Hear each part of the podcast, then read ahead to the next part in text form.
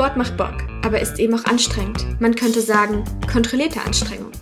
Der Podcast mit kleinen Wissenshappen und ausgiebigen Diskussionsrunden aus der Welt des Sports.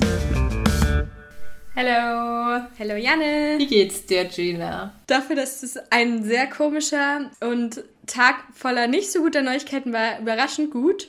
Ja, liegt vielleicht daran, dass ich gerade. Warte, ich muss dir was erzählen. Ich bin ganz stolz, weil ich war bestimmt so 70 Minuten eben im Gym und habe gepumpt. Oha.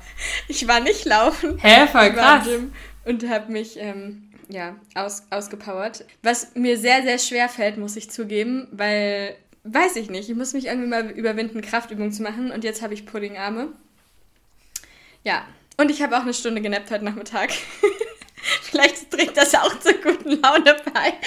Das, das war das Hauptding, ne? Das Nappen. ja. Ja, das kann ich nachvollziehen.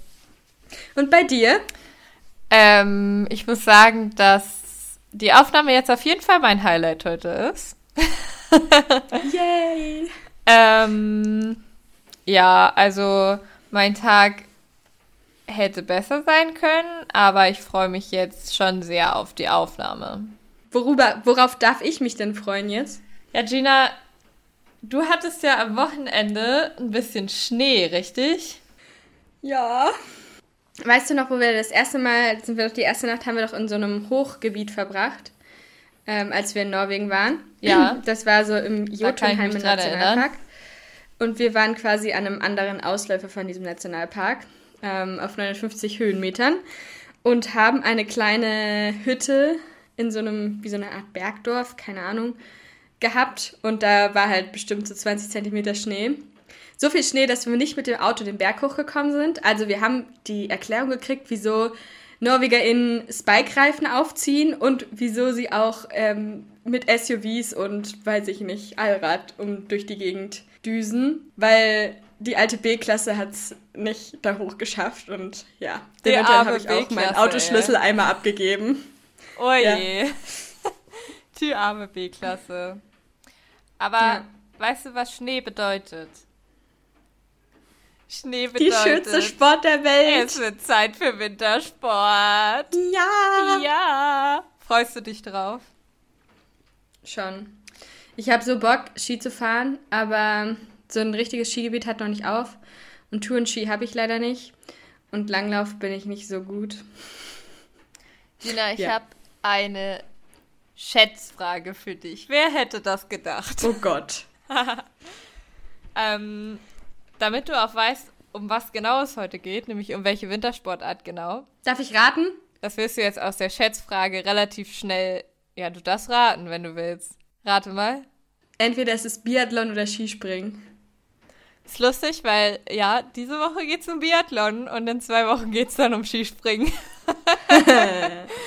Ich Ja. kenne nicht so gut. Ja, man muss sagen, also es sind schon meine zwei, wobei ich würde es gar nicht sagen, ich mag auch gerne nordische Kombinationen gucken, aber das sind schon so meine, meine beiden Sport, Wintersportarten, die ich am meisten schaue, deshalb war das irgendwie, hat sich das so ergeben. Aber pass auf die Schätzfrage. Was glaubst du denn, wie weit sind die Zielscheiben im Biathlon vom Schützen entfernt? Oder von der Schützin? Wir waren ja auch, wir waren ja in Oslo, haben wir ja auch ähm, ein Biathlon, Eine Schießanlage gesehen. genau, eine Schießanlage gesehen und so ein Biathlon-Trainingszentrum. Kannst du dich dran erinnern? Ähm, es ist jetzt sehr peinlich für mich, weil man sollte meinen, ich stehe auf Wintersport. Aber ich hätte jetzt gesagt, es ist zwischen 10 und 20 Metern und wahrscheinlich muss ich mich festlegen, also sage ich 15. 15 Meter ist deine Antwort.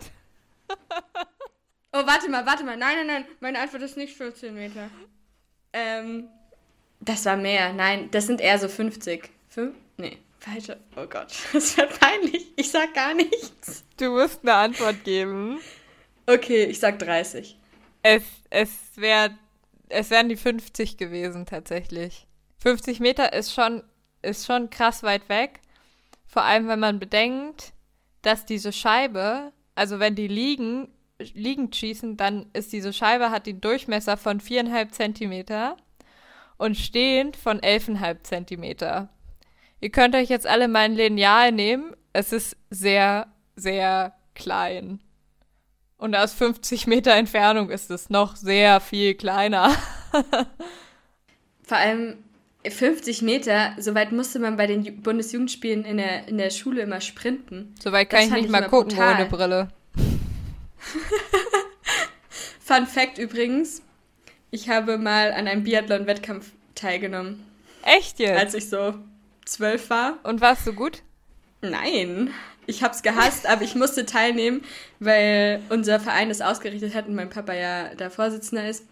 Und ja, musste ich halt teilnehmen, weil ich auch in dem Winter, glaube ich, immer mal langlaufen war. Und das war dann aber so geteilt. Also du bist quasi unabhängig vom Rennen, hast du geschossen. Und dann war irgendwann separat Start. Und dann wurde, wurden halt trotzdem deine Fehlerpunkte verrechnet mit der Zeit. Okay. Aber schon mit richtigem Schnee dann auch und nicht so Sommerbiathlon, oder? Mit richtigem Schnee. Richtig, wir haben da, wo ich herkomme, auf dem Berg, der ist so auf dem höchsten Punkt, glaube ich, 58 Meter. Also da nicht so Süden? hoch.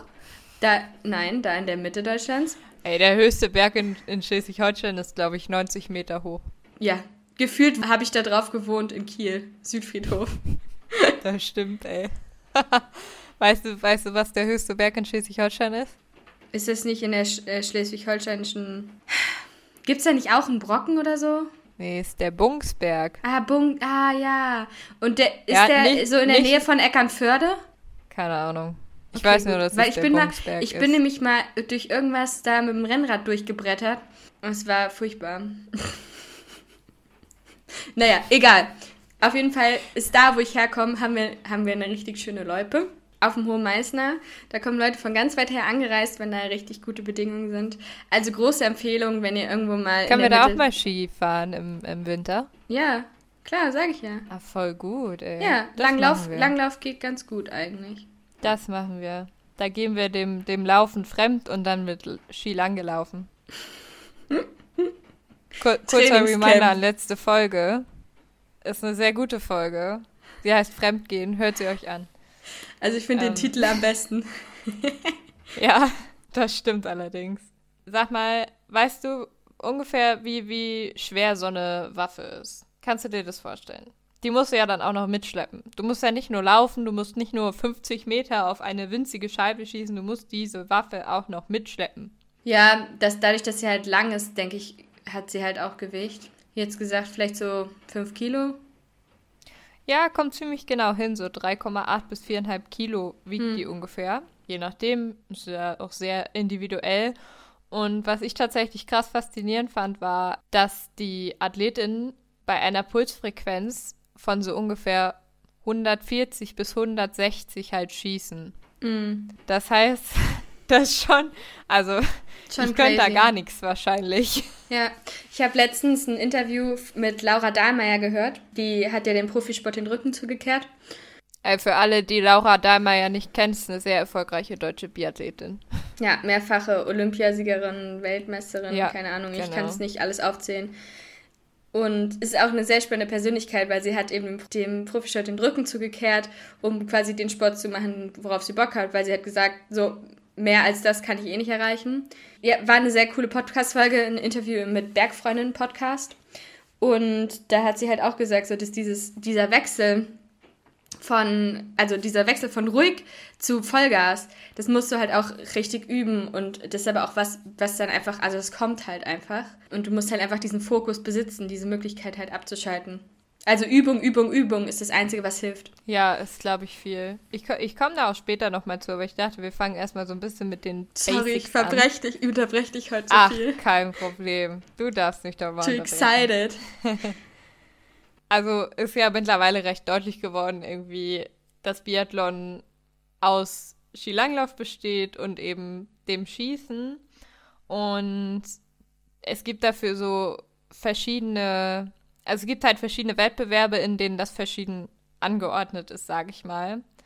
Und insgesamt gibt es eigentlich vier, also zumindest bei den Olympischen Spielen so und auch bei den meisten Weltcups gibt es so vier Einzeldisziplinen, Männer und Frauen jeweils.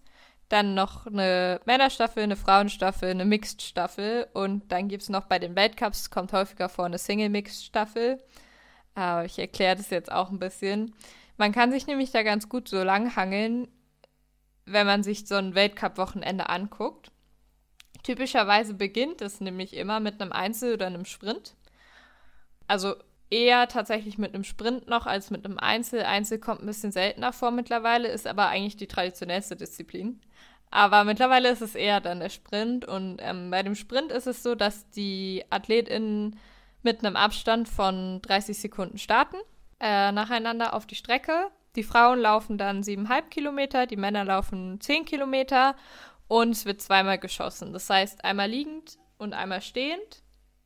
Und jeder Fehlschuss bedeutet eine 150 Meter Strafrunde.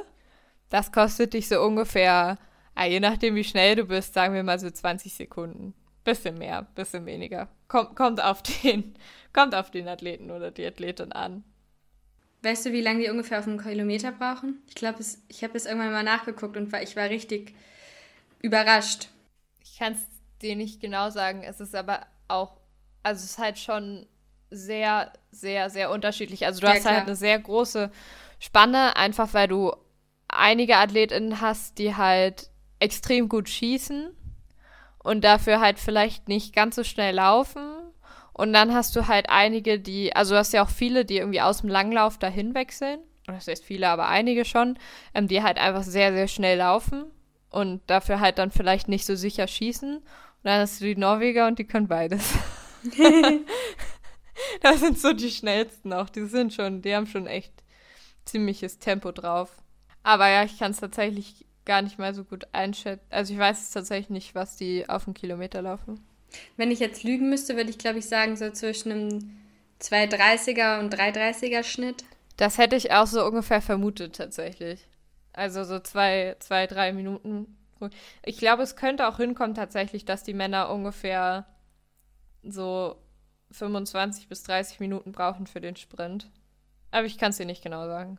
Aber ja, genau. Also der Sprint ist entweder die erste Disziplin an so einem Wochenende oder es ist das Einzel. Das Einzel hat, also es hat auch genauso einen Intervallstart, 30 Sekunden. Die Frauen laufen da 15 Kilometer, die Männer laufen 20 Kilometer.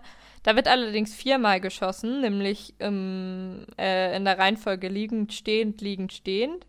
Und da ist es so, dass jeder Fehlschuss und das ist eine Besonderheit zu den anderen Disziplinen, eine Strafminute bedeutet. Das heißt, auf deine Zeit wird halt einfach eine Minute obendrauf gerechnet. Und dementsprechend kommen da schon manchmal sehr, also es, das, die Ergebnisse sind manchmal sehr überraschend, sagen wir es mal so, weil halt auf einmal die schießstarken Athleten, die vielleicht gar nicht mal so schnell laufen, trotzdem ganz vorne anzufinden sind. Äh, und das ist natürlich, ist natürlich aber auch eine große Chance für die, einfach mal sich da zu zeigen und ähm, hervorzutun. Und ein paar Punkte zu sammeln. Aber ja, da gibt es häufig, häufiger mal so ein paar ÜberraschungssiegerInnen. Und ja, wenn man dann das geschafft hat, dann schließt sich, also wir reden hier über, übrigens über ein Weltcup-Wochenende. Also diese ganzen Wettkämpfe finden alle an einem Wochenende statt, beziehungsweise ist dann, ich glaube, manchmal auch so Donnerstag bis Sonntag, aber es ist halt schon in sehr kurzer Zeit eine sehr große Belastung, auch weil die jetzt nicht unbedingt so viel Pause dazwischen haben. Ähm, genau, aber als nächstes hast du dann die Verfolgung. Und in der Verfolgung sind halt die Top 60 SportlerInnen des vorigen Wettkampfs, also des Sprints oder des Einzels. Und die starten dann halt auch in den Zeitabständen, in denen sie beim Sprint oder Einzel halt ins Ziel gekommen sind. Beim Einzel wird es halt nochmal halbiert, weil halt durch die Strafminuten ist es dann schon ein sehr großer Abstand, sage ich mal. Ähm, aber generell ist das so das Vorgehen und da hast du dann wieder, ähm, beziehungsweise wieder, aber da laufen die Frauen dann 10 Kilometer, die Männer laufen 12,5 Kilometer und da wird auch wieder viermal geschossen, äh, nämlich liegend, liegend, stehend, stehend. Und da ist der Fehlschuss dann auch wieder eine 150 Meter Strafrunde. Und da ist es halt so, dass im Gegensatz jetzt zu den vorigen beiden, hast du natürlich dann einen direkten Wettkampf. Das heißt, wer da als erstes ins Ziel kommt, der hat das Ding halt auch gewonnen. Und das ist, glaube ich, dann schon nochmal ein anderer Reiz auch für die ZuschauerInnen einfach. Alles soweit verstanden? Ja, ich glaube, es ist damit auch recht geläufig. Sehr gut. Ausnahmsweise. Dann gibt's Ausnahmsweise. da kann ich dich äh, diesmal, diesmal glänzt du ein bisschen mit Wissen hier auch, ne? Überraschung. Du übernimmst meine Rolle. ähm, genau, und als allerletztes kommt dann immer der Massenstart. Und bei dem Massenstart nehmen dann nur noch 30 Athletinnen teil, die halt alle gleichzeitig starten und das sind dann die Top 25 im Weltcup plus die Top 5, die am, am dem Wochenende die meisten Punkte gesammelt haben. Also aus Verfolgung und Sprint beziehungsweise Einzel. Und da ist dann wieder Frauen 12,5, Männer 15 Kilometer, viermal schießen, erstmal zweimal liegen, dann zweimal stehen. Und jeder Fehlschuss bedeutet 150 Meter Strafrunde. Ist natürlich auch wieder dann logischerweise direkter Wettkampf, wo dann halt, also gestartet wird in zehn Startreihen, a jeweils drei AthletInnen. Aber ja, das sortiert sich eigentlich auch relativ schnell. Also ehrlicherweise ist es auch ein bisschen egal, in welcher Startreihe du da startest. Das einzig Nervige ist halt, dass am Anfang so ein krasses Gerangel ist und da kann es dann schon auch mal zu äh, so Stürzen oder so relativ schnell kommen, würde ich sagen.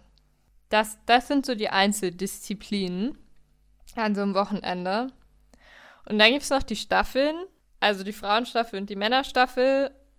Ja, macht irgendwie, ich glaube, es ist, ist relativ ähm, einfach zu verstehen. Da hast du halt einmal liegend, einmal stehend. Also jeder Läufer oder jede Läuferin hat einmal liegend schießen, einmal stehend schießen. Und da ist es so, dass du zusätzlich zu deinen fünf Shows hast du noch drei Reservepatronen, die du einzeln nachladen musst. Das dauert auch immer ein bisschen Zeit. Und erst wenn du die drei Reservepatronen dann auch noch daneben gehauen hast, dann musst du halt für jede nicht, nicht getroffene Scheibe in die Strafrunde und nochmal 150 Meter extra laufen. Und dann, ja, hast du die Mix-Staffel eigentlich mit identischen Regeln, aber halt bestehend aus zwei Frauen und zwei Männern. Und dann hast du noch was Besonderes, was es eigentlich auch noch gar nicht so lange gibt. Und zwar ist es die Single-Mix-Staffel. Die besteht nur aus einer Frau und einem Mann pro Land. Und da ist so, dass die Frau läuft zweimal anderthalb Kilometer und schießt einmal liegend, einmal stehend. Dann läuft der Mann das Gleiche. Dann läuft die Frau nochmal das Gleiche. Und dann läuft der Mann das und läuft noch eine letzte Runde 1,5 Kilometer. Und da hast du auch wieder diese drei Reservepatronen, aber du hast dann halt nur 75 äh, Meter Strafrunde. Und das ist halt, finde ich, schon auch ein relativ attraktives Event, einfach weil es krass, also dadurch, dass du so kurze Runden hast und so, ist es halt sehr, sehr rasant einfach. Und da ändert sich halt auch richtig viel, richtig schnell. Ja, medial sehr schlau gelöst. Ja, man merkt es auch schon, finde ich, an, an der Art und Weise, wie das Event aufgebaut ist, dass das auch schon dass da schon dahinter steckt, das mediale Interesse zu wecken und das irgendwie attraktiver zu machen ja. für, einen, für einen Zuschauer oder für die Zuschauerin. Auf jeden Fall. Und ich dachte, wir gucken noch mal ein bisschen darauf, auf wen man so, auf wen man so gucken muss im, im Biathlon-Weltcup, wenn ihr euch jetzt die neuen, die, die neue Biathlon-Weltcup-Saison anguckt. Tell me more. Und man muss halt schon sagen, dass generell, also du hast halt eine krass hohe Leistungsdichte der Athletinnen im Biathlon. Das ist schon ein bisschen anders, würde ich sagen, als in vielen anderen Sportarten. Und vor allem aus sehr vielen unterschiedlichen Ländern. Also wenn du dir jetzt zum Beispiel die Rekordhalter anguckst, bei den Gesamtweltcupsiegen zum Beispiel führt äh, Mathieu Foucault, Franzose. Nee, stimmt gar nicht. Habe ich gelogen. Da führt eigentlich Ulla Einer Björndein, Norweger, und danach kommt Mathieu Foucault. Mathieu Foucault hat aber, glaube ich, die meisten Gesamt, äh, die meisten Einzelsiege. Ich weiß es gar nicht genau, aber die beiden führen auf jeden Fall Foucault und Ola einer Björndein. Ich glaube, das sind, also wenn man sich ein bisschen damit beschäftigt, dann sind es auch schon Namen, die man schon mal gehört hat. Und bei den Frauen ist es so, dass eigentlich sehr, sehr weit mit sehr großem Abstand führt äh, eine Schwedin, Magdalena Forsberg nämlich. Und dann kommt schon eine Deutsche, und zwar Magdalena Neuner. Hast du von der schon mal gehört? Ja, natürlich. Ja, die kennt man, oder? Na klar. Auch ein ja. bisschen, bisschen ähnlich wie, wie äh, Laura Dahlmeier. Also die hat auch echt. Viel abgeräumt. Alles abgeräumt einmal. Ich glaube, die kam auch ursprünglich aus dem Langlauf tatsächlich. Und ist dann gewechselt in Biathlon. Was sehr faszinierend war, weil sie halt auch schon so ihre Wettkämpfe hatte, wo sie einfach alles daneben geschossen hat und dann trotzdem noch weit vorne gelandet ist, einfach weil die halt krank schnell gelaufen ist.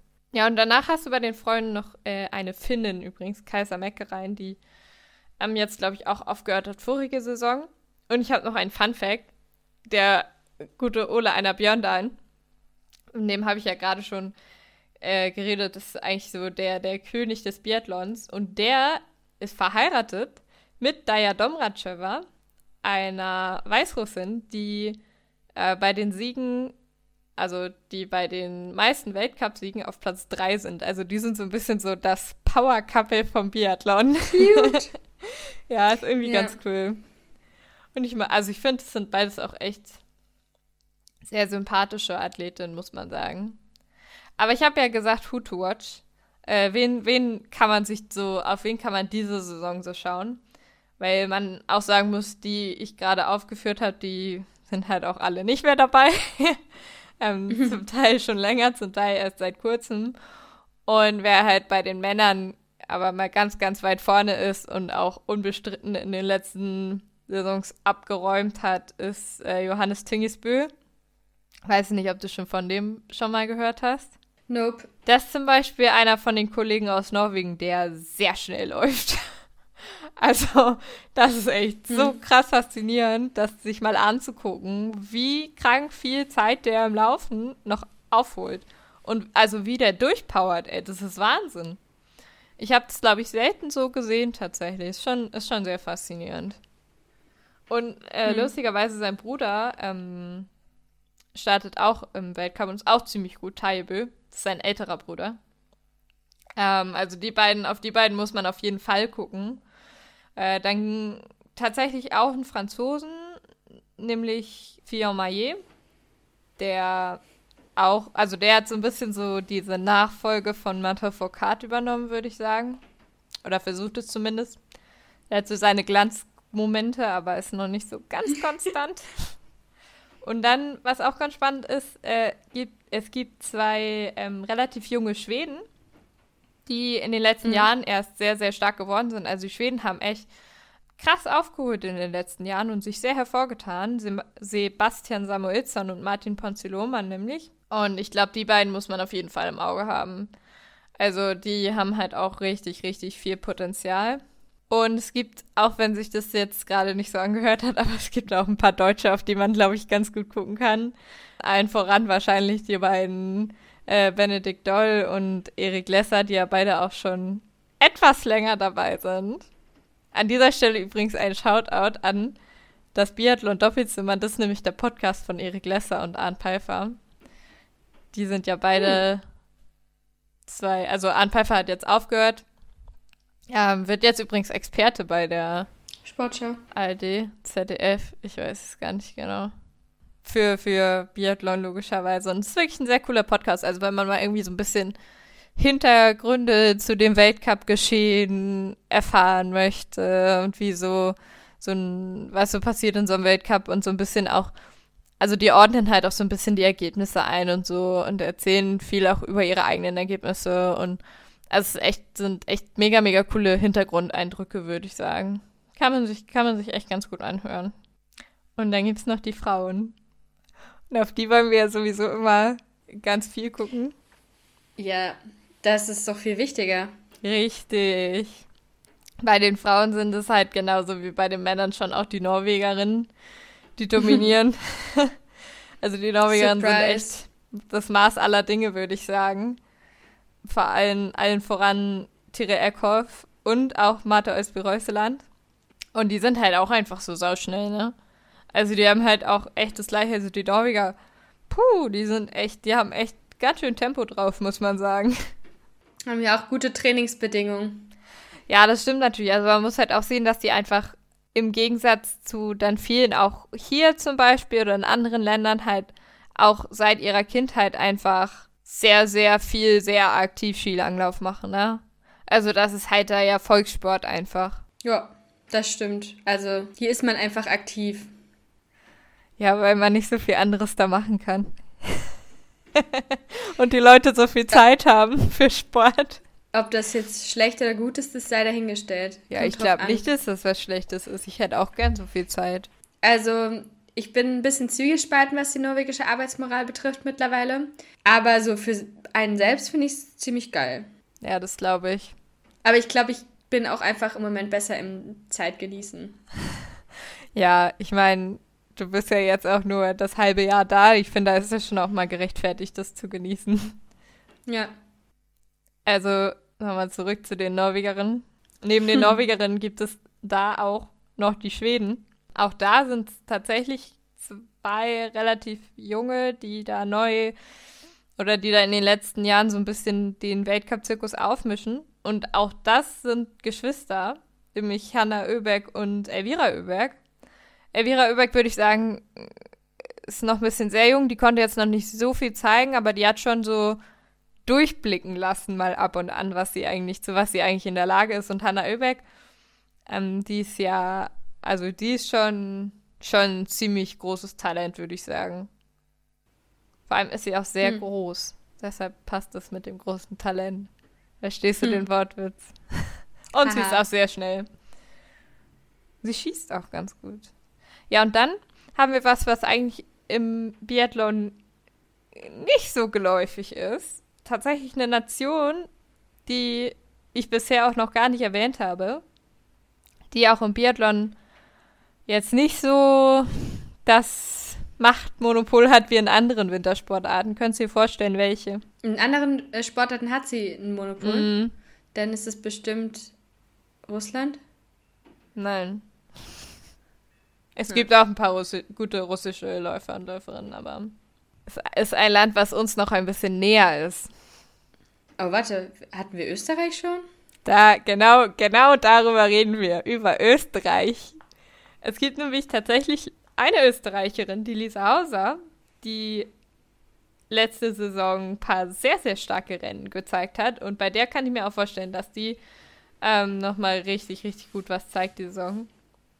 Und auch ein anderes Land, was wir jetzt auch noch nicht so oft hatten, ähm, beziehungsweise bis heute noch, also heute noch gar nicht hatten, aber ähm, sicherlich auch eine sehr, sehr große Favoritin ist die Dorothea Vira aus Italien. Italia. Italia. Aber auch hier, auch bei den Frauen gibt es ähm, ein paar äh, deutsche Sportlerinnen, auf die man ganz gut gucken kann, glaube ich, von denen man schon sich das ein oder andere erhoffen kann. Und ein voran ist das auf jeden Fall die Denise Herrmann, die, glaube ich, sogar auch aus dem Langlauf kommt. Ich meine, sie kommt auch aus dem Langlauf auf jeden Fall. Sie ist sehr schnell. Und auch die Franziska Preuß, die ist letzte Saison Dritte im Gesamtweltcup geworden. Und hat auch echt ziemlich was rausgeholt. Und ich glaube, das kann die auch diese Saison wieder schaffen. Aber ja, auch vor allem Denise Herrmann, wenn die mal ein richtig gutes Schießen hat, dann ist die halt immer vorne mit dabei, weil die einfach krass schnell läuft. Hut ab. Also das sind so, würde ich sagen, die Personen, auf die man am meisten guckt. Und ja, wenn ihr mal so ein Biathlon-Rennen guckt jetzt in den nächsten Wochen, Monaten, dann äh, wisst ihr auf jeden Fall, auf wen ihr achten müsst. Und ich habe ja, ich habe ja ganz am Anfang habe ich ja erzählt was von dem Puls, ne? Hm. Und dazu wollte ich ja noch mal was sagen. Sag mal was. Es gibt nämlich einen Begriff, der, der ähm, den man auch öfter hört, wenn man sowas mal guckt.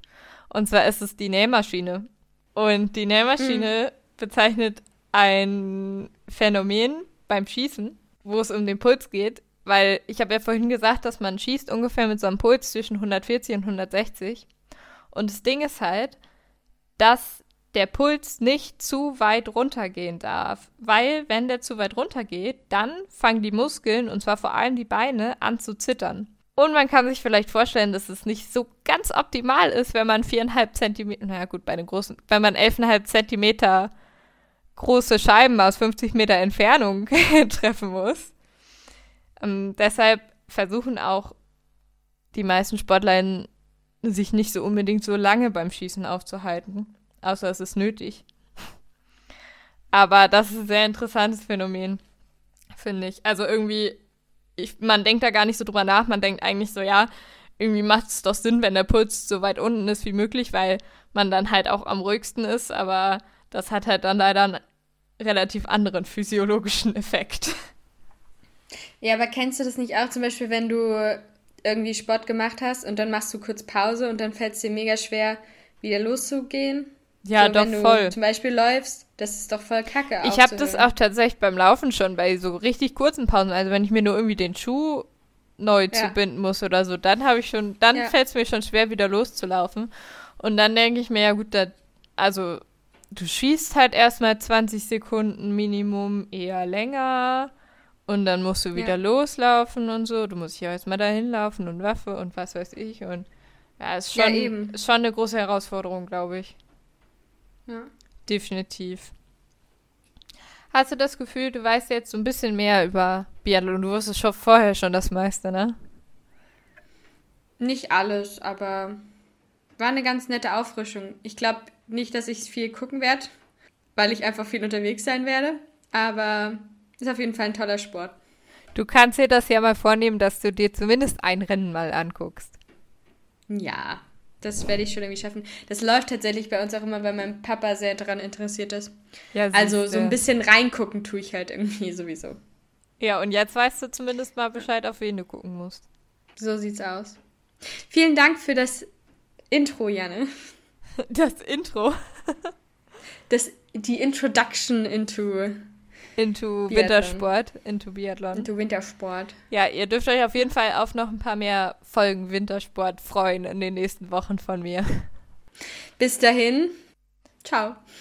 Macht es gut. Ich habe heute keine kreative Verabschiedung. Gott sei Dank.